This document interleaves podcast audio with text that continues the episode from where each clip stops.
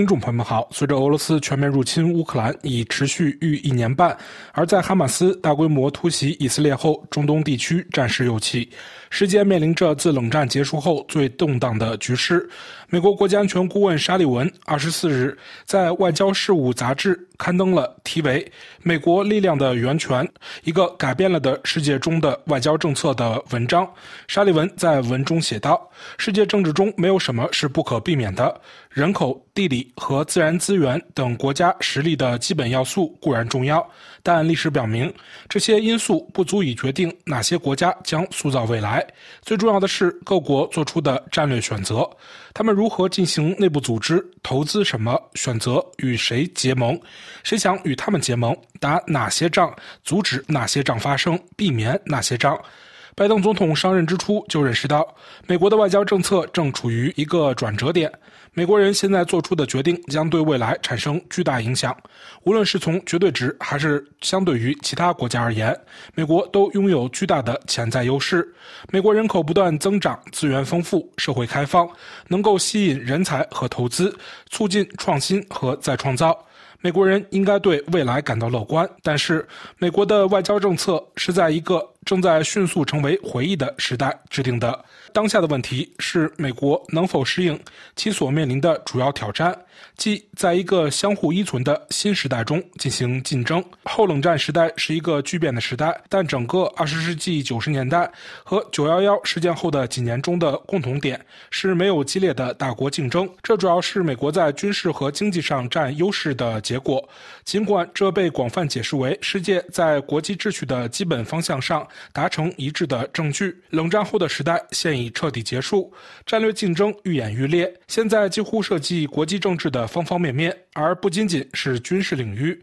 它正在使全球经济复杂化，正在改变各国处理气候变化和大流行病等共同问题的方式。它还提出了下一步该怎么办的根本性问题，必须调整旧的假设和结构，以应对美国从现在到2050年将面临的挑战。在上一个时代，人们不愿意解决威胁美国经济韧性的明显市场失灵问题。由于美国军队没有可见的竞争者，作为对911事件的回应，华盛顿将重点放在非国家行为者和流氓国家上。华盛顿并没有把重点放在改善其战略地位和为新时代做好准备上，因为在新时代中，竞争对手将寻求复制其军事优势，而这并不是华盛顿当时所面临的世界。官员们在很大程度上还认为，世界会团结起来应对共同的危机，就像08年金融危机那样，而不是四分五裂，就像面对100年一遇的大流行病时那样。华盛顿经常将国际机构视为一成不变的，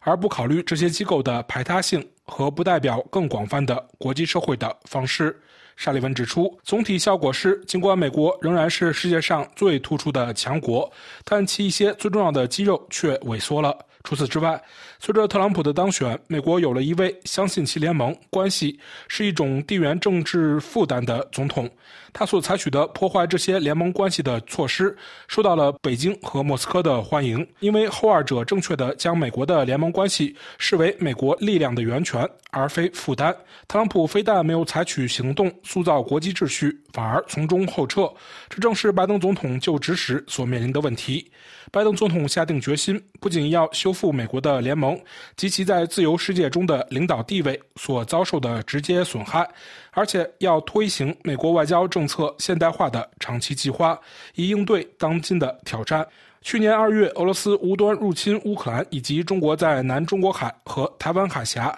日益武断的态度，使这一任务变得尤为突出。沙利文说，拜登总统外交政策的精髓在于为美国的实力奠定新的基础，使美国能够以保护其利益和价值观，促进共同利益的方式塑造新时代。美国的未来将取决于2点，即美国能否在地缘政治竞争中保持其核心优势，美国能否团结世界应对从气候变化和全球健康到粮食安全及包容性经济增长等跨国性挑战。沙利文说，从根本上来讲，这些需要改变美国对力量的看法。本届政府上任伊始就认为，对外实力取决于强大的国内经济，而衡量经济实力的标准不仅是其规模或效率，还包括它在多大程度上为所有美国人服务，并且没有危险的依赖性。我们明白，美国的力量也依赖于其联盟关系，但这些关系其中许多可以追溯到70多年前，必须得到更新并激发活力，以应对当今的挑战。我们认识到，当美国的合作伙伴也强大时，美国才会更为强大。因此，我们致力于在全球范围内提供更好的价值主张，帮助各国解决任何一个国家都无法单独解决的紧迫问题。我们认识到，华盛顿不能再以无纪律的方式使用军事力量，即使我们已动用了巨大努力来保卫乌克兰和阻止俄罗斯的侵略。拜登政府了解力量的新现实，正因如此，我们在离开时，美国将比当初更强大。就美国内政问题，沙利文说，冷战后美国低估了投资国内经济活力的重要性。在二战后的数十年里，美国一直奉行大胆的公共投资政策，包括在研发和战略领域的投资。这一战略是美国经济成功的基础。但随着时间的推移，美国逐渐放弃了这一战略。美国政府制定的贸易政策和税法没有充分重视美国工人和地球。在所谓历史终结的亢奋中，许多观察家断言，地缘政治竞争将让位于经济一体化。大多数人当时相信，被纳入国际经济体系的新国家将调整政策，按规则行事。结果，美国经济出现了令人担忧的脆弱性。虽然从总体上看，美国经济欣欣向荣，但在表面上，整个社会却被掏空了。美国放弃了在关键制造业领域的领先地位，美国未能对基础设施进行必要投资，中产阶级受到打击。沙利文说，拜登总统优先投资于国内的创新及工业实力，这被称为拜登经济学。这些公共投资不是要挑选赢家或输家，也不是要终结全球化。他们是私人投资的助推器，而非替代品。他们增强了美国现实包容性增长、建设韧性和保护国家安全的能力。拜登政府颁布了数十年来影响最深远的新投资法案，包括两党共同制定的《基础设施投资和就业法》、芯片和科学法以及通膨削减法。我们正在推动人工智能、量子计算、生物技术、清洁能源和半导体领域的新突破。同时与盟国合作，通过新的出口管制和投资规则来保护美国的优势及安全。这些政策带来了变化。自2019年以来，对半导体和清洁能源生产的大规模投资增长了20倍。我们现在估计，未来10年这些领域的公共和私人投资总额将达到 3.5 万亿美元。自2021年底以来，美国制造业的建设支出翻了一番。近几十年来，美国的关键矿产供应链严重依赖不可预测的海外市场，其中许多市场由中国主导。正因如此，美国政府正努力与重要领域的合作伙伴和盟友建立韧性、持久的供应链，包括半导体、医疗、生物技术、关键矿产和电池，从而使美国不容易受到价格或供应中断的影响。我们的方法涵盖了对国家安全各方面都很重要的矿产，因为我们都知道，通信、能源和计算机领域与传统的国防领域一样重要。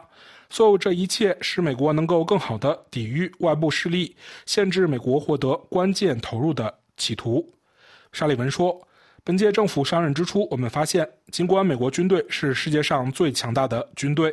但其工业基础却存在一系列尚未解决的弱点。经过多年的投资不足、劳动力老化和供应链中断，重要的国防部门已变得更加薄弱和缺乏活力。拜登政府正在重建这些部门，从投资潜艇工业基地到生产更多关键弹药，无所不包，以便美国能够在竞争激烈的地区维持必要的威慑力。我们正在对美国的核威慑力量进行投资，以确保其在竞争对手扩充核武库时继续发挥效力。同时，如果竞争对手有兴趣，我们将对未来的军备控制谈判持开放态度。我们还与最具创新精神的实验室及公司合作，确保美国的卓越常规力量能够利用最新技术。未来的政府在如何利用国内力量源泉的细节上，可能会与我们的政府有所不同，这是一个合理的辩论话题。但在一个竞争更加激烈的世界，华盛顿无疑需要打破国内政策与外交政策之间的壁垒，而中大公共投资是外交政策的重要组成部分。上世纪50年代，艾森豪威尔总统就做到了这一点。现如今，我们再次这样做，但要与私营部门合作，与盟国协调，并将重点放在当今的尖端技术之上。就美国的联盟及伙伴关系，沙利文认为，美国与其他民主国家的联盟和伙伴关系是其最大的国际优势，他们帮助创造了一个更自由、更稳定的世界，有助于遏制或逆转侵略。他们意味着华盛顿从来不需要单打独斗，但这些联盟是为不同的时代建立的。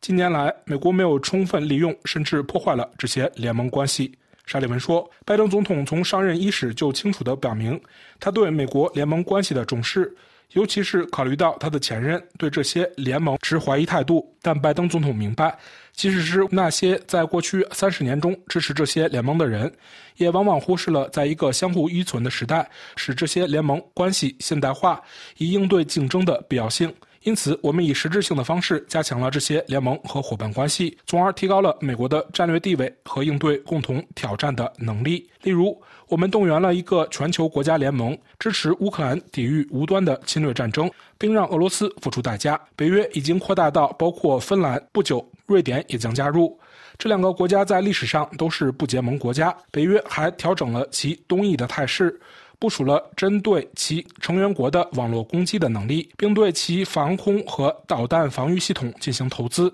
美国和欧盟在经济、能源、技术和国家安全方面的合作也在大幅加深。我们正在亚洲做类似的事情。今年8月，我们在戴维营举行了历史性峰会，巩固了美国、日本和韩国三边合作的新时代，同时将美国与这些国家的双边同盟关系推向了新高度。面对朝鲜危险而非法的核计划和导弹计划，我们正努力确保美国的延伸威慑力量比以往任何时候都更强大，从而使该地区保持和平与稳定。这就是我们与韩国达成华盛顿宣言的原因，也是我们与日本推进扩展的三边威慑探讨的原因。沙利文说，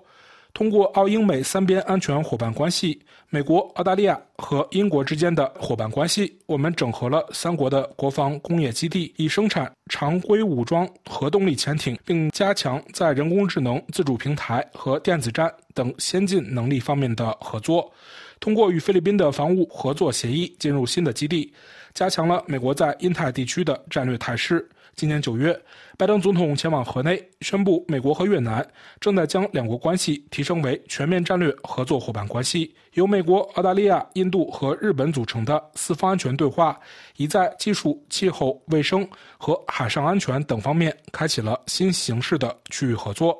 我们还投资于美国和印度之间的21世纪伙伴关系，例如美印关键和新兴技术倡议。通过印太繁荣经济框架，我们正在深化贸易关系，并与该地区的13个不同伙伴就供应链韧性、清洁能源经济、反腐败及税务合作等问题谈判，达成首批同类协议。拜登政府正在加强美国在亚洲以外和传统地区之间的伙伴关系。听众朋友们，感谢您的收听，也感谢 EDIS 的技术合作。请在我们的英泰纵览栏目中查看本期节目的详细内容。